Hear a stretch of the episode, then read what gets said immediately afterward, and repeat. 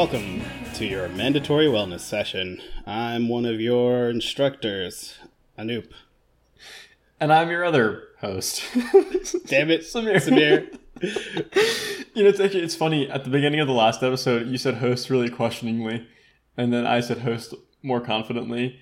And this time, you know, you committed. You committed to instructor, but I did not back you up in it at no, all. no, no, it's heaven forbid. Heaven forbid.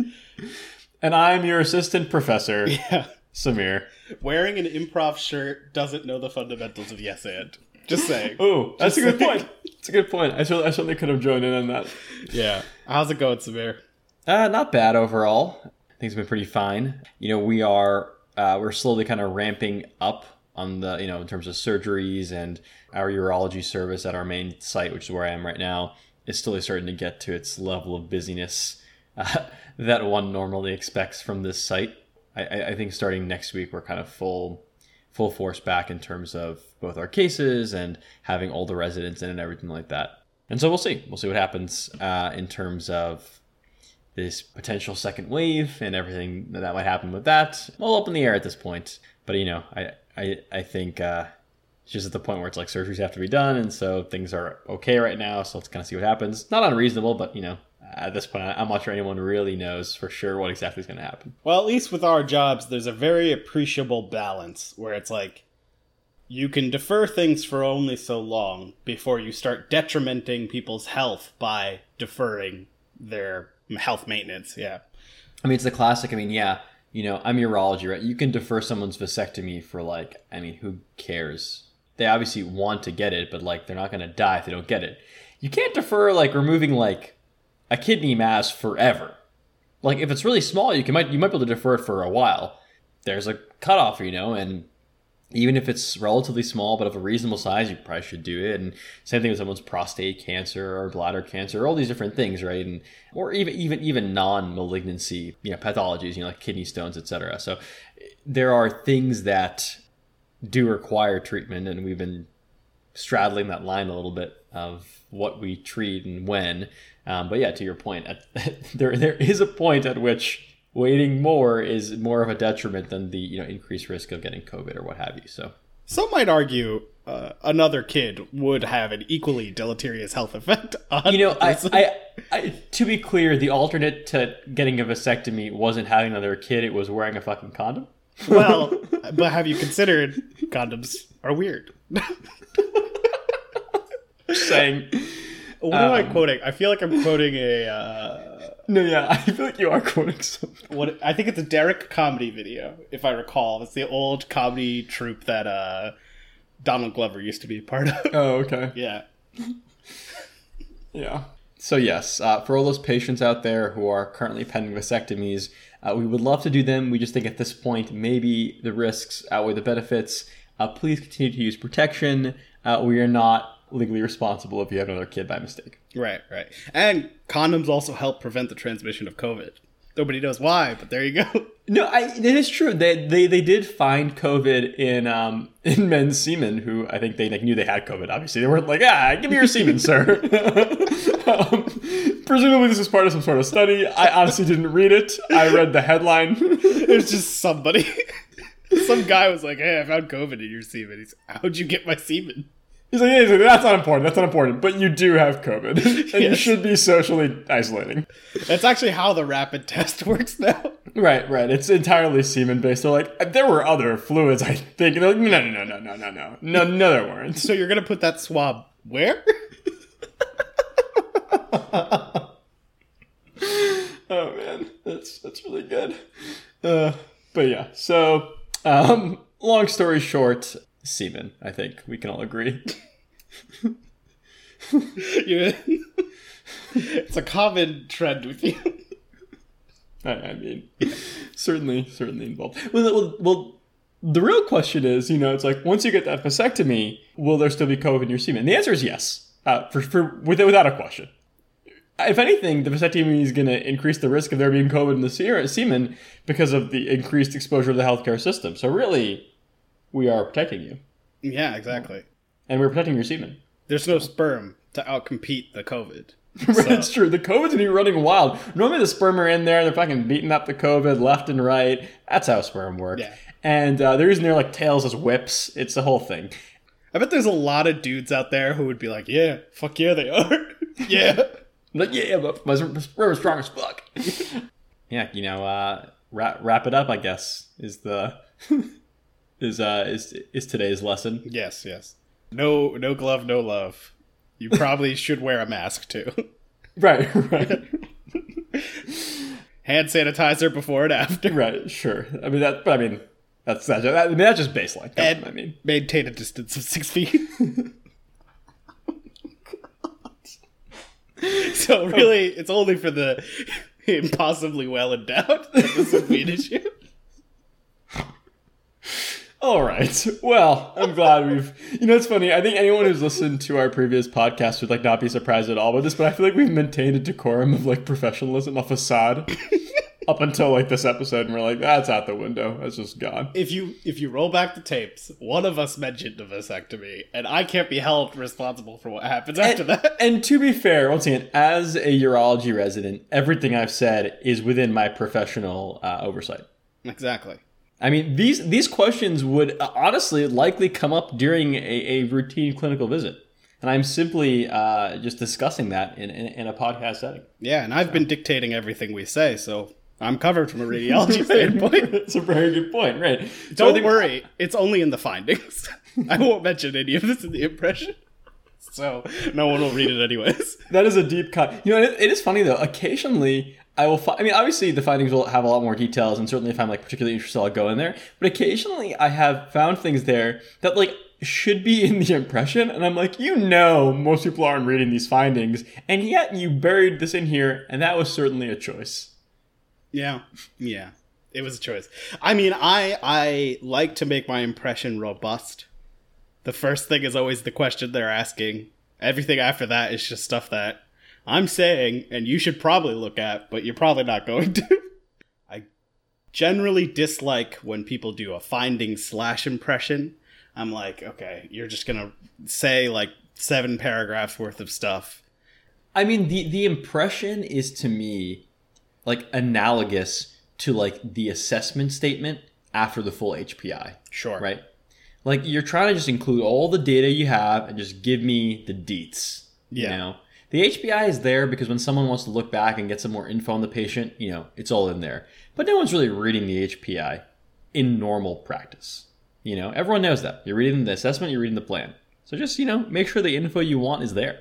What what are your thoughts on the prevalence of the APSO note? So, you know, there's the SOAP note, subjective, objective, assessment, and plan. And basically people have come to the realization that no one reads the S and the O. They're only mm-hmm. reading the A and the P. They're like, well, let's just put it first.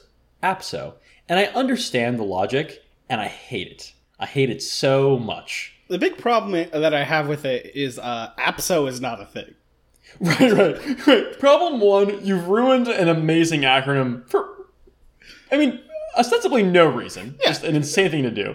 Second thing, and and this I think is also important, I, I understand I wasn't reading the HPI, but you've completely ruined the narrative flow. Yeah.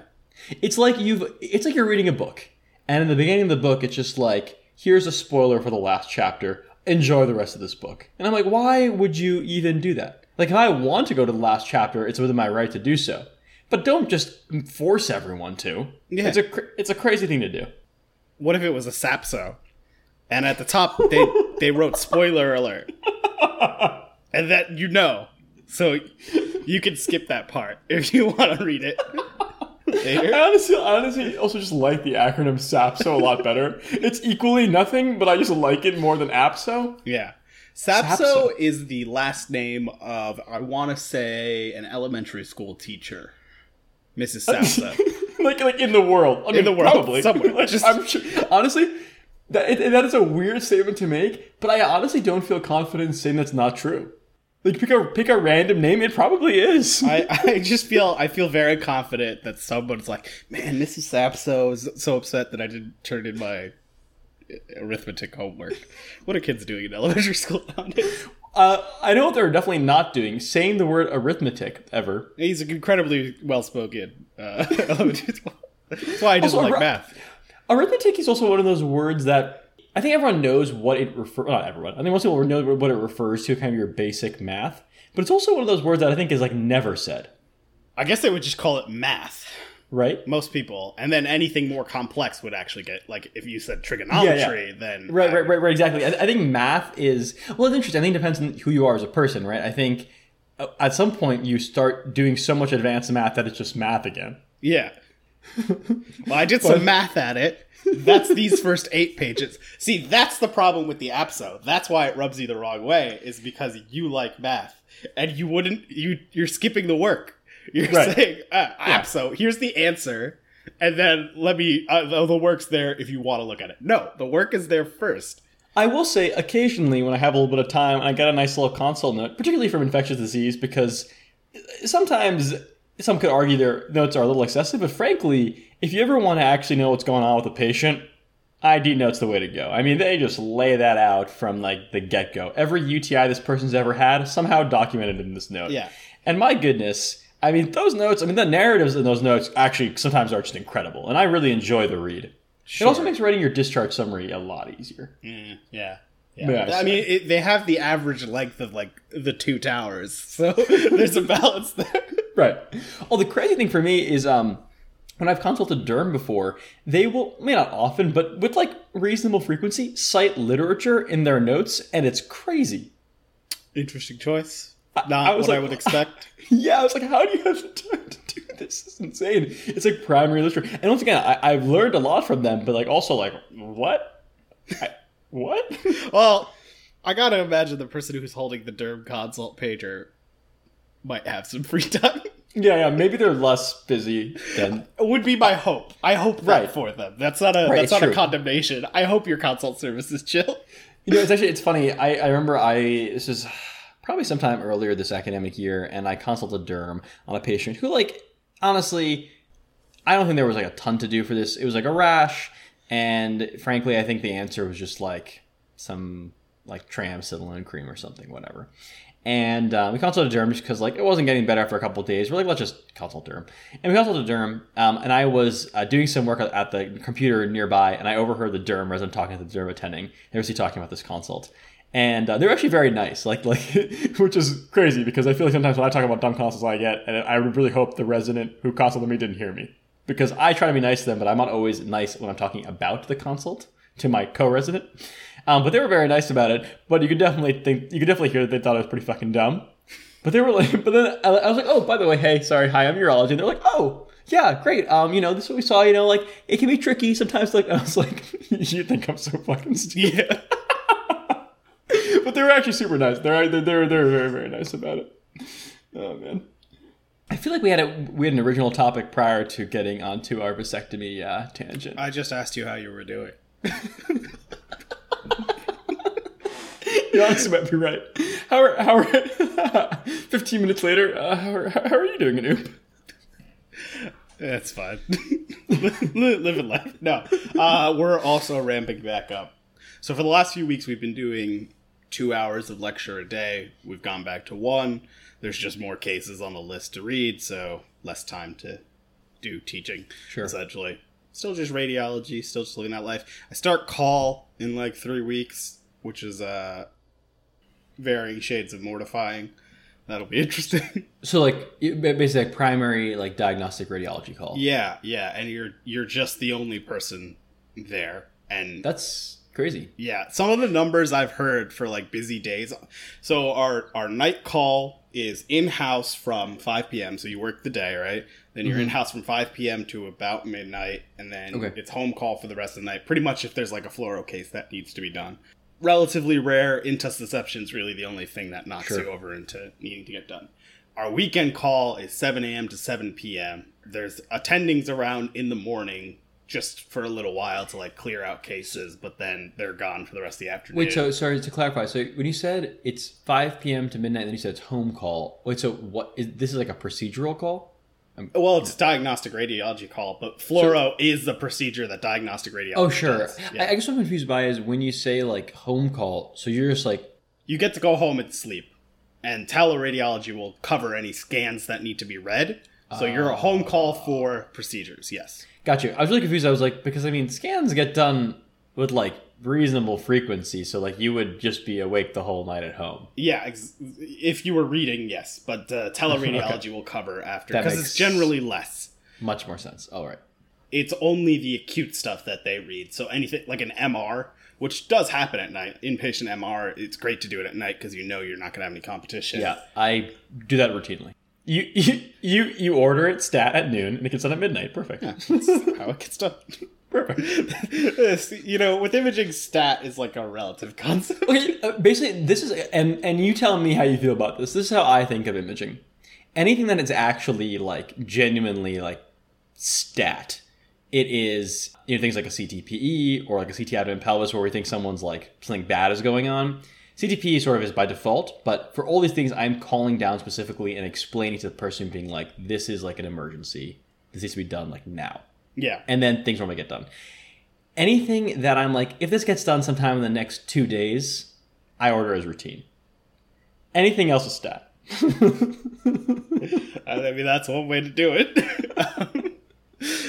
Because basically, the problem is what happened to me is I've ordered. Because I did this in intern year a couple times, and I was basically like, please stop doing this. Which is that I would order a CT that was like, it has to be done by the end of the day. And I'd order at like 11 p.m. or sorry, 11 a.m. And I'd order a routine.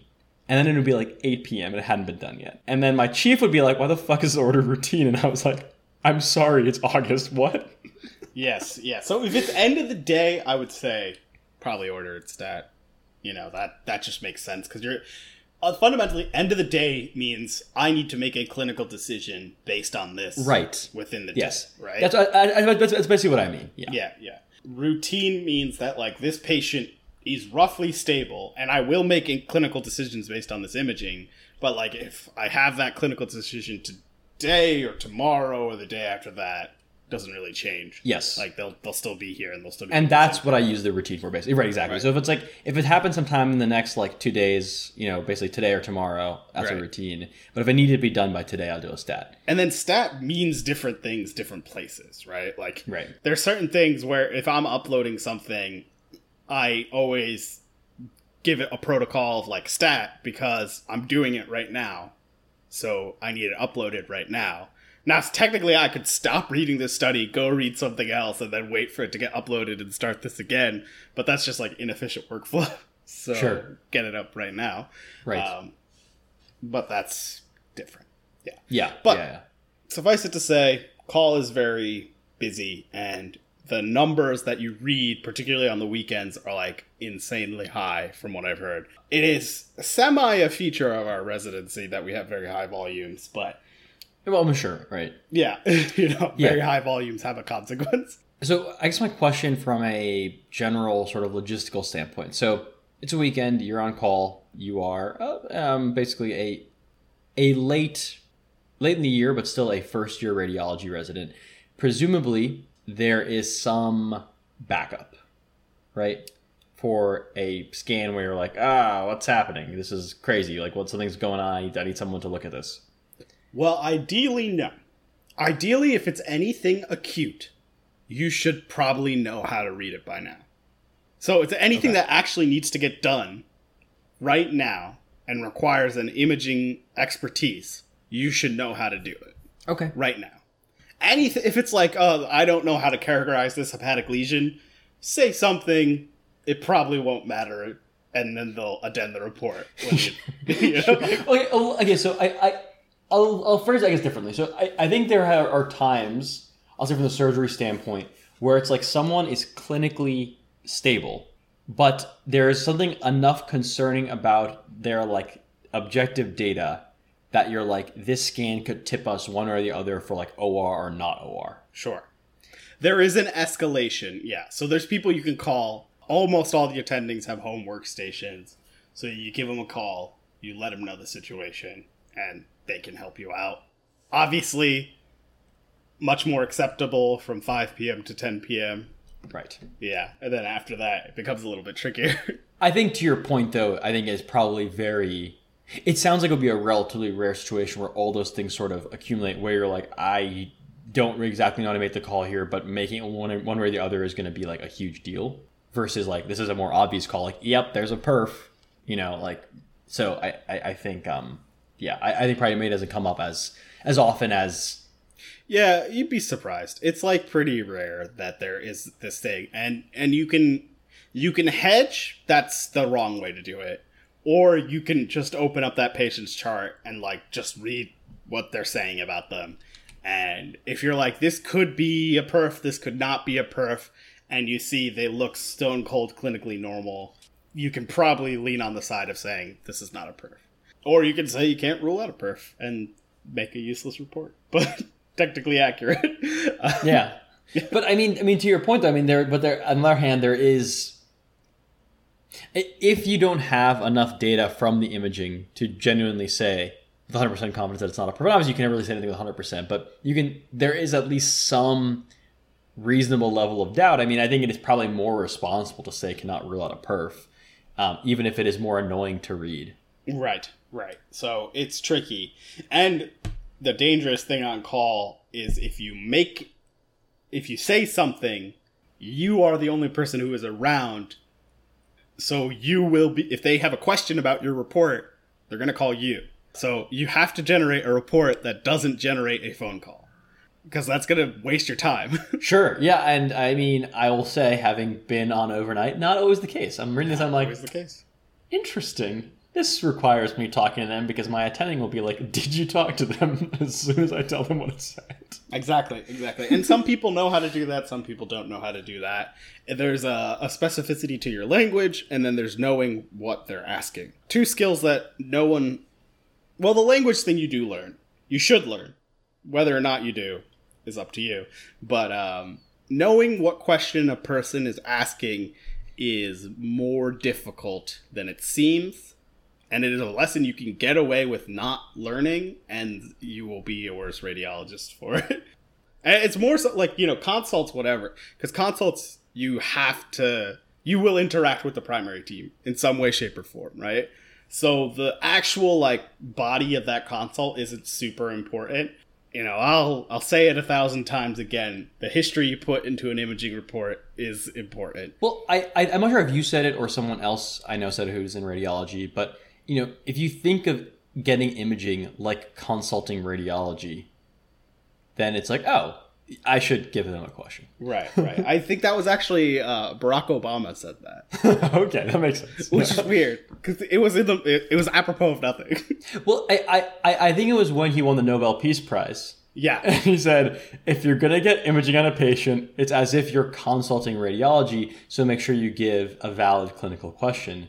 And they were like, okay, well, I guess that's a good enough of a reason to give you a Nobel Peace Prize at this point in your term. So here yeah. you go. Like, I mean, prior to his term, right? Like it was, well, it was pretty I, I, damn it, early. It was like early 09. really? yeah. It was just like we're really jazzed about this guy. a little bit, anyway. Certainly, uh, certainly a choice. What a time! What a time! Remember back then when you could like go outside and see people I do, I, I do not recall. Remember the before times? the then? Oh no, we're in a we're in a YA dystopian novel. Fuck. Anyways, let's fight to the death. Um, well, switching back slightly, I think we have actually, actually, I think somewhat accidentally stumbled basically across our, our topic for today um, in discussing your call, and and our topic uh, is going to be about autonomy in residency training and how that influences wellness. Um, so really convenient, actually, that we were basically discussing. Let's you know, just say it was on purpose. yeah, that's what it was. Perfect. Wow, it like says it right here in the script, Samir. Wow, we're like really good at podcasting. Yeah. oh, these episodes are fully scripted. I don't know if anybody did, didn't know that. Yeah, honestly, I, I want to emphasize that they're not because that certainly casts a worse light on our entire semen discussion from earlier. well, you know, the writers' room they generate what they generate. it's true. We are we are we are simply the minions who yes. execute their vision. Anyway. Yeah. Frankly, I find the material a little blue, but whatever. Hey, that's what the people want. Yeah. So Anoop. obviously we are kind of just discussing it. I'm curious, from a radiology perspective, how do you feel like that one that autonomy has changed over time, right? So for radiology, your first year you're in medicine, so like not really relevant to becoming a radiologist, although certainly gives you some underpinning of like being a doctor. Um, but now, I mean, you're you're toward the end, toward the completion of your first full year being a radiology resident, kind of actively reading scans all the time, etc. Um, and I'm curious how that change in autonomy over the year has felt, um, if that step up has felt reasonable, uh, and how you would make it different, if any, if any way at all. I think without fail, and this this is not a novel observation, right? Autonomy will increase the amount you learn from any given scenario. I, I don't think that's a particularly groundbreaking observation. I, I, I will say one caveat, which is that I think if autonomy goes totally out of control, the amount of learning can decrease because you're not getting any supervision. And then like so then you're like leading you're going totally blind, which is one not safe, but two I'm not sure that helps learning per se. Right. I want to tie this back in. Uh, the comparison thank you for mentioning that. It works perfectly with what we were talking last week, which is the example of the family medicine resident who's managing event for the first time with no supervision because they're taking care of COVID patients. Now, technically, that is a lot of autonomy. Ton of autonomy. Make the decisions. Bro, like if if, if autonomy had a brochure, that would be the, right. the front page. But I think obviously not an example of physician wellness, not an example of resident wellness. Uh, so what what went wrong there? And and I suppose this takes me back to sort of the the baseline of this discussion, why I wanted to have it. It'll kind of be what we talk about for the next few weeks theoretically is I, I want to define the language with which we talk about medical wellness, right? And I I come from a listicle generation, so my first thought is like these X number of things are medical wellness. And I thought I'd just steal a thing that we already have in medicine. So it's the four principles of medical ethics, biomedical sure. ethics, you know, autonomy being one, beneficence, non malfeasance, and justice. So these are things we're going to talk about over the next few weeks. Uh, autonomy is the most obvious one, right? It's your free will, your ability to make a decision. In the case of medical ethics, the the case example of autonomy is informed consent, right? Can you give your you have to explain a procedure to a patient, give them enough information that they can make an informed decision about the procedure, right? Now, you always know they're never going to know as much as you do as the physician performing the procedure. So you need to get them from a place where they are at zero to wherever they need to be to make a decision. In the case of our COVID family medicine resident taking care of a COVID patient, right? We could say that's a failure of informed consent right there they have to go do it. They're, it's compulsory. They're a resident taking care of this patient. If they don't try, the patient will die and it will be due to their negligence. But they do not have the information with which to manage this patient. They can't make an informed decision about their medical decisions. And if you were a patient making a decision about your health, that would be an incredibly stressful situation. It's the exact same thing for a resident, right? If you're not informed about the care that you're providing, you are going to be stressed out and unable to perform a good job, right? So the balance there is saying, how much do I teach you beforehand to increase your autonomy without spending so long teaching you that I never give you a chance to actually make a decision on your own, right? I think the perfect area for this, it's like this discussion fully encapsulated in, in surgical residency. Of course, yeah, right. That that is the like classic example of where it comes up, right? Because at, the, at, the end of the day, it is a technical skill like woodworking or plumbing or being a mechanic. The difference, of course, is your uh, your work is on a human being, but fundamentally, you have to do the work to gain the skills. You can't learn to do surgery from a textbook. You can learn the steps of surgery from a textbook, but you can't learn to do surgery from from a textbook. And so, of course, that this is like this, this is like the thing that is discussed a lot in surgical training. Right, right. I often hear this is a criticism I've had I've heard about duty hour restrictions, right? Which is that you cannot teach everything a surgical resident needs to be taught if you impose duty hour restrictions. And that statement is purely and simply a failure of creativity and a failure to even attempt to be an educator. I'm going to come out hard line against that. I think no, I, yeah, I mean it's yeah, it's just like you can't tell me, oh, inhuman working conditions are integral to a surgical education.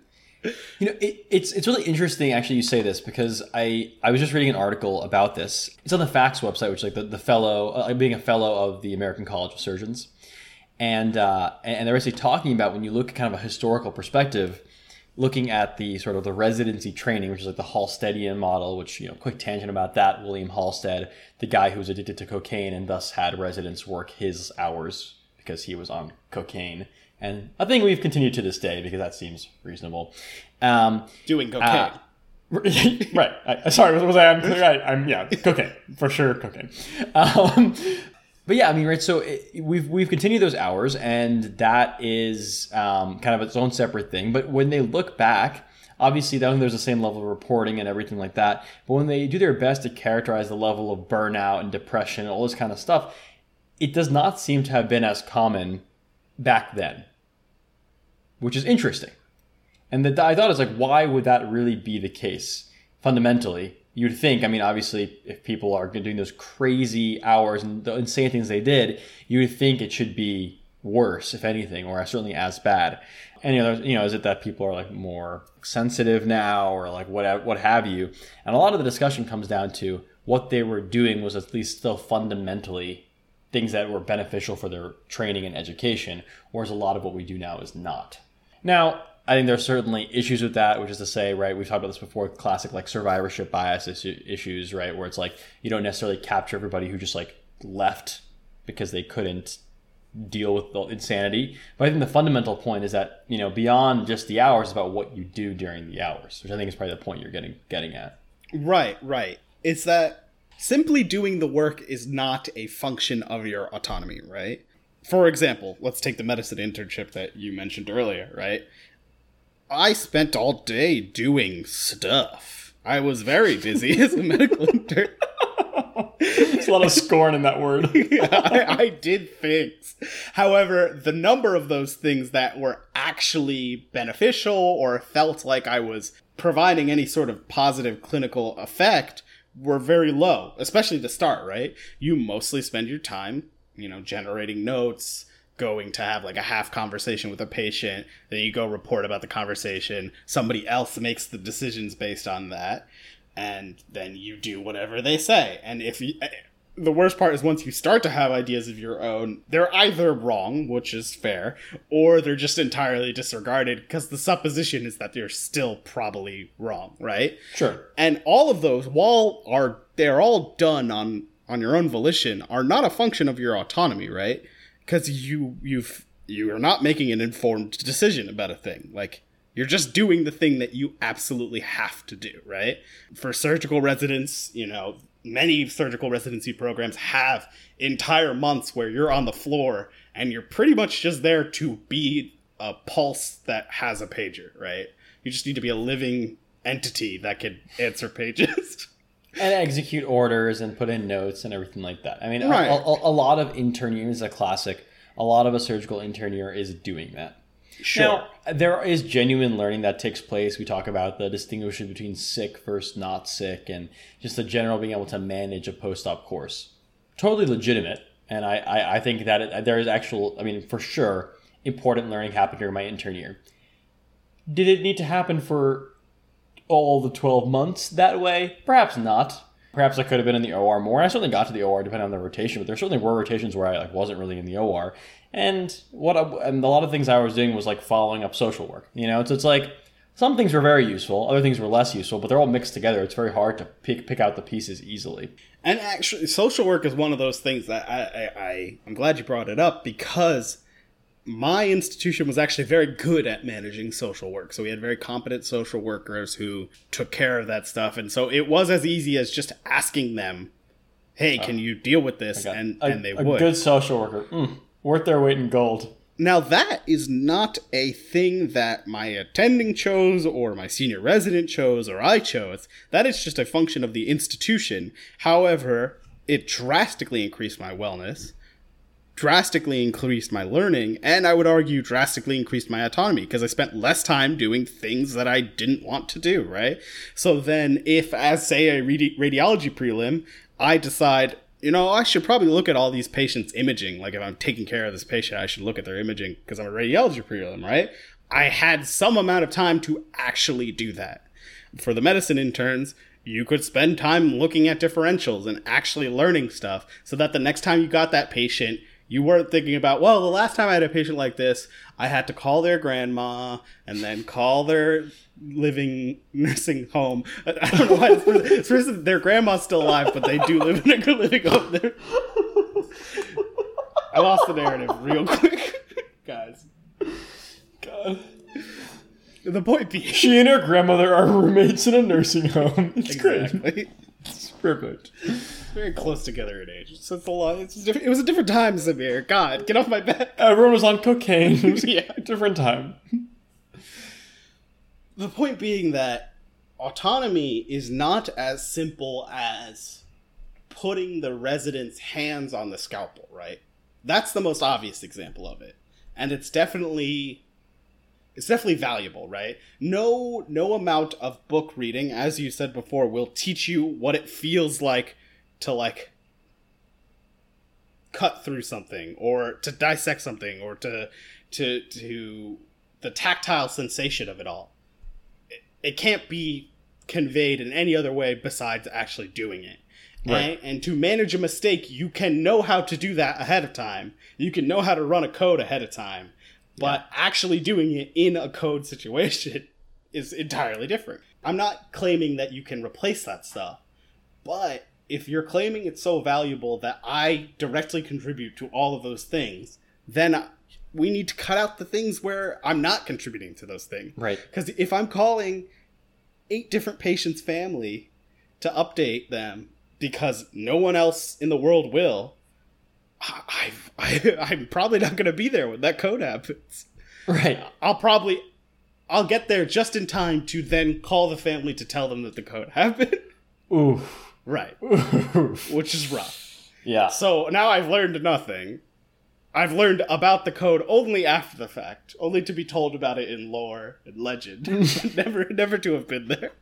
And same thing with the OR, right? You you are if you're not in the OR, you are essentially just past a patient who it's all surgical history at that point in time. Right.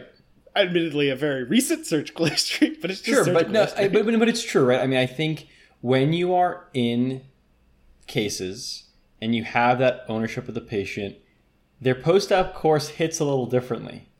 It does. I mean, you care about all the patients who are under, uh, you know, under your supervision, under your care, but it's just different when you were when you were heavily involved in it. You're like watching things uh, like with a different eye. Like you know, it's, it's, it's just a little different. It's just a little different. It's the same way that you know an attending who is covering uh, another attending's patients, while of course they're paying very close attention, their prob their level of detail orientedness is probably going to be a little lower than their own patients. It's just, I think it's just a human instinct. It's hard to, it's hard to get around that. Right, and it's a matter of information, right? It is entirely different to be told something happened than to know to have been there when it happened, right? You can only ever get the gestalt. Like I can tell you something was severe, mild, moderate, and you may have an understanding of what a severe, mild, or moderate, but had you been there, you would have had your actual understanding of that. There's actually a really good point around this, and I mean we're probably a little off topic here, but the idea that when there's a surgical complication, um, or or I, I should say, when there's a post-op complication that may require, let's say, going back to the OR, obviously the person who gets called is the attending on call, but like the general principle, unless there's like a reason not to, is that you generally call the operating surgeon. You may not as the as the resident, but the attending on call will call their colleague and be like, "Hey, your patient is going back because of XYZ. And one, it's a courtesy. But two, and this is actually really important, is that they may know something about what happened in the operation that they didn't really convey to anybody, but it's like a hard thing to convey. Which is like, yeah, when we were doing this anastomosis, like it came together well, but like it took a couple of tries to get it to come together.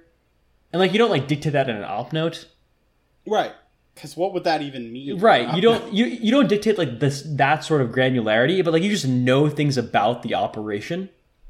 It's sort of like sometimes you'll tell an attending something about a patient that to you seems like okay, and they react like get a repeat CBC and like a CT scan, and you're like, what the fuck? Why? and it's because something they're are they're thinking about something that you cannot possibly be thinking of because they they did the surgery and what you told them is like making them very nervous. Right, right. And it, and it's not that you're not picking it up; it's that you just don't have the knowledge to do so, right? And so that's that that sort of ownership is really important. It's how you learn, it's how you develop that clinical acumen as well.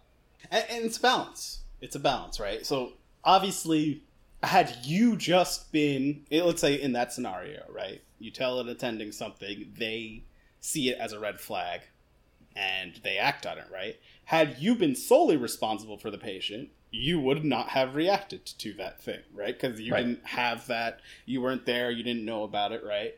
That's the whole challenge is finding the balance between a resident's autonomy and actual clinical care. And I won't claim to be able to solve that in a in a 40 minute podcast, much of which was dedicated to talking about vasectomies.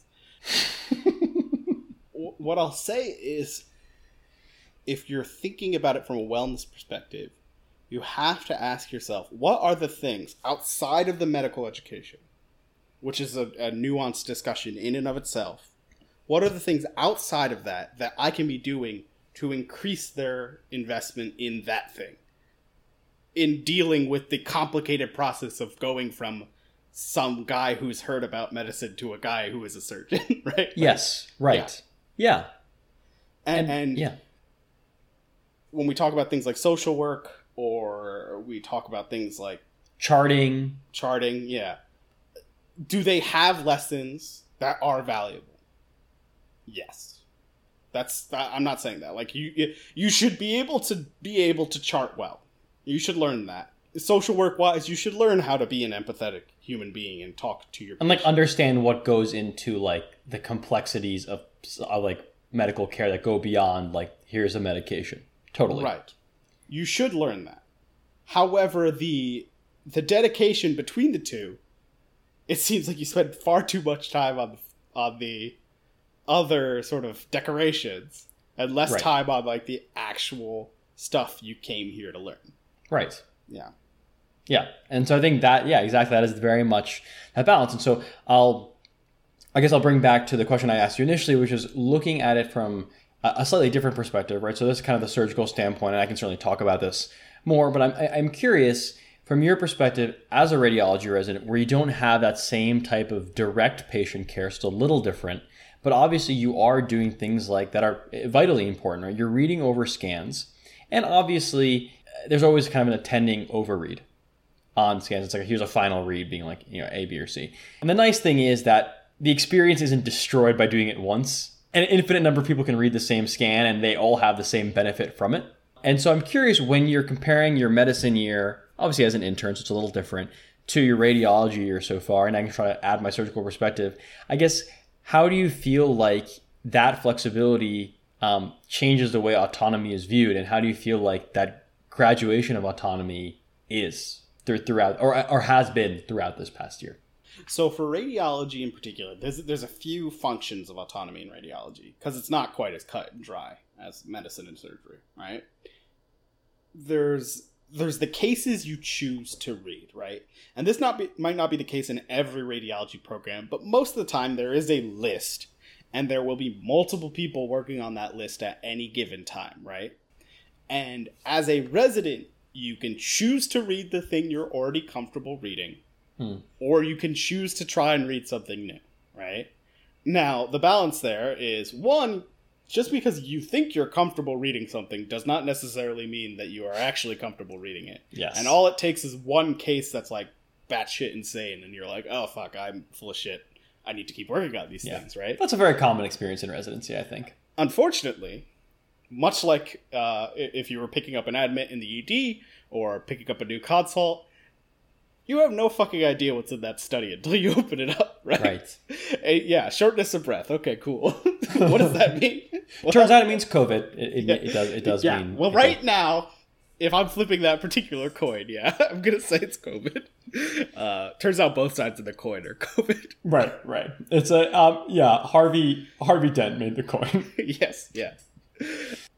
So that's part of it, right? The cases you choose to take. And you could tailor your education based on the cases you choose to take. The other thing is there are rotations where and institutions where the resident read goes up for a period of time and clinical decisions can be made on that resident read, right? Not always the case. I, I will say that is how it works at my institution, insofar as it says in capital letters at the top, preliminary read, and I think at the bottom as well, and we're all aware of that, and attendings are aware of it. But I mean, even still, Yeah, exactly. That even still, right?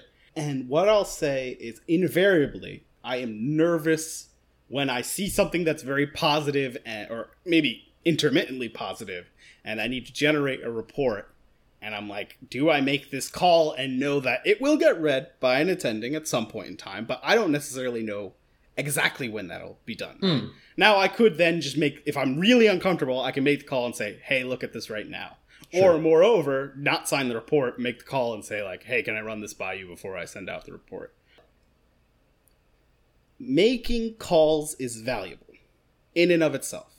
Making the call and making the call and being wrong is valuable because you'll remember that lesson for the rest of your life, right? Mm-hmm. And, and finding the situations where you can be wrong safely are great. Like anytime you can be wrong safely. So if it's like overnight stuff, and you know all the clinical decisions for those images have already been made, so just like make some fucking calls on the image because no, who's gonna read it? The intern in the morning. The decision's already been made. Nobody cares, right? So like make your calls, be wrong, and have somebody tell you like, hey, this is the way in which you were wrong, right? Instead of playing it safe especially as an inter or as a as a resident like hedging i know that's the, the name of the game in radiology unfortunately a lot of places but hedging has no value as a student. No value. Because if you hedge your attending doesn't know if you didn't know it or if you were just playing like zone d. Like they don't know. If you're just being defensive they they're like oh great report. Good. Moving on. If you make a call and you're wrong they'll teach you and the supposition is that like yeah you suck you're you're a first year radiology intern Right. No, that, that's that's a really good point. I didn't think about that. The way it's interpreted is it interpreted as an intentional choice or like a I'm not sure choice?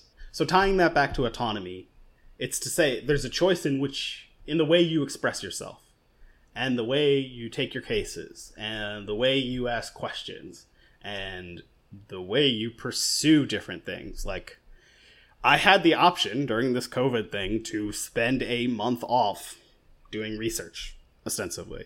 And I chose not to because I, I know myself. And I was like, I'm not going to do anything valuable with that time. Maybe I'll generate a research project. I can do that.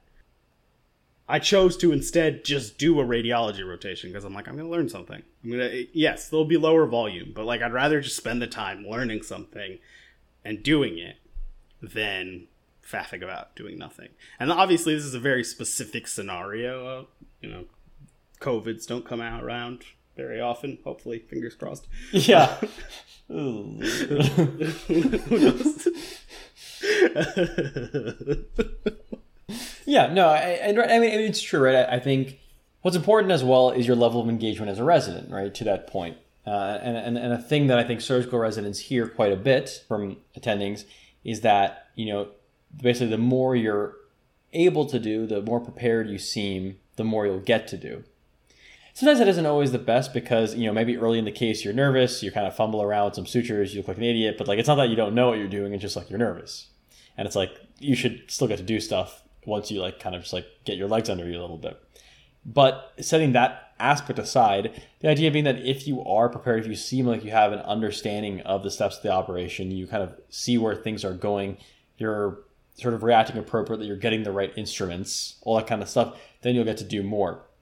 And I say this as a junior resident, that kind of stuff is hard to do for a lot of reasons, right? Like one on one hand, when you're doing these, like for example, larger cases, you know, you can read about it, but if you haven't seen the case before, if you've only seen it a couple times, or the last time you saw it was like three months ago, it's hard to maintain that sort of uh, continuity of education.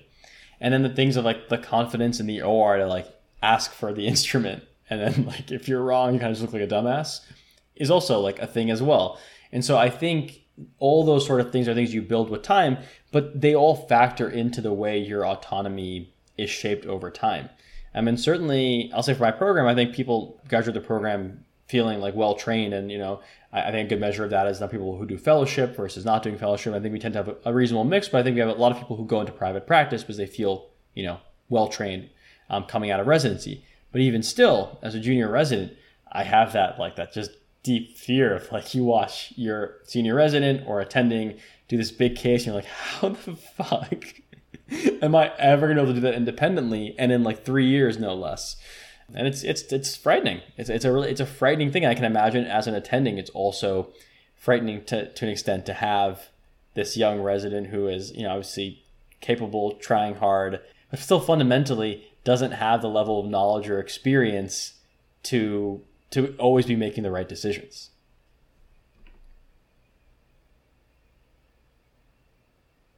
It's deep, man. it's deep. Unfortunately, as we hit the end of this podcast, what's the take home message? So, I mean, I think when looking at this entire discussion of autonomy, I think our take home message is a lot of what we've discussed to this point, uh, which is basically that in residency training, you are fundamentally learning a skill that you'll have to do independently in really a, a short amount of time. At the end of the day, even the longest residency is still a relatively short amount of time. Uh, and you're doing it on real people who have real lives, and every patient you interact with, um, that is the balance that has to be struck between learning, maximizing learning while keeping patients safe. But on the flip side, there also is the aspect that study after study seems to find that autonomy seems to correlate with resident wellness. Feeling like you're not being micromanaged, feeling like you're being allowed to grow as a person, and feeling like your attendings fundamentally trust you, that they have confidence in you, is so vital to not feeling burnt out. I'll speak from the surgical standpoint. I think generations of surgical residents have said this. Yeah, today was a really long day, but like at least I got to do something. Like that is such a common feeling. A 10 hour day where you do fuck all sucks. And a 17 hour day where you get to like really operate. Yeah, you're tired, but it feels really cool at the end of the day. And that and that's what matters, right? I mean, that's you know, on paper, who would choose a 17 hour day? But honestly, sometimes you would. And I think a lot of that comes back to autonomy. So I 100% agree.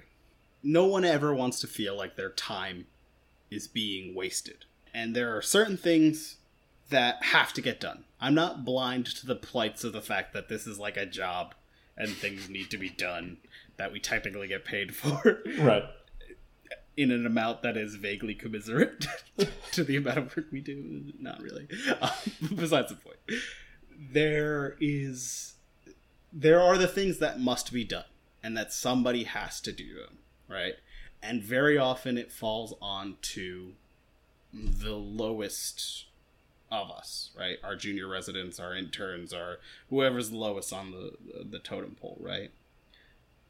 And they have no choice in the matter. They have no autonomy in the matter. And to have spent the example 10 hour day doing the things that yes have to be done but doing the things that have to be done that you're only doing because they have to be done for no other reason than that is incredibly demoralizing. And to do it over the course of a year is going to have an effect on a person, going to have an effect on their well being. That is longer lasting than just that year, right? It's not that, oh, well, now I get to do what I want to do, so I feel better about it. There is a certain bitterness that sets in on people and that you see it after intern year. People are different after intern year. And is it just intern year? No, I mean, senior years have that effect as well. You know, there's hard years later on in surgical residency, for example. For radiology, for example, it's really the first year, because you don't take call, is kind of less stressful. But then you get to that second year where you are taking call, and it changes very drastically. It's not just about being the lowest rung on the ladder, it's about your time and how it's valued and how much choice do you get in the way you spend your time it's not to say that i don't want to work a 17 hour day but if you're if i'm gonna work a 17 hour day i should leave feeling as though i did something that day yeah anyways i I, I hate to keep saying this, but I know the numbers are lower than the number of names on the sheet, so sign the fucking attendance sheet. also, please stop signing um, for your friends. Like, I mean, we, we don't want to be like narcs about it, but like, I mean, come on. We, we can tell it's the same handwriting and they're like consecutive for like four in a row. I mean, it's come on, it's just silly. Yeah, this is mandatory. I can't stress that enough. we cannot stress you it have enough. to be here. It's really it's required. It's the, I, I mean, I don't know. Do we need more synonyms for mandatory? I don't understand. It's just like weird because you know you would think this would be like people treat this like it's I don't know like a semi improvised sort of random string of nonsense, but it's not. This is an incredibly well constructed, highly scripted wellness session right. that you have to be here for. Yeah. I'd say you have no choice in the matter. If uh, it's if there was a word for not having any freedom, like I, I wish I could say that. Anyways, guys, thank you for listening. As always, our theme song is "Nothing Slash Anything" by Westy Reflector. Uh, you can follow us uh, on Instagram at MWS Podcast. Uh, you can follow us on Facebook uh, by searching Mandatory Wellness Session. Uh, we have a website as well uh, with links found on our Instagram and Facebook. And please subscribe. Thanks for listening. This has been a Mandatory Wellness Session. Life is easy.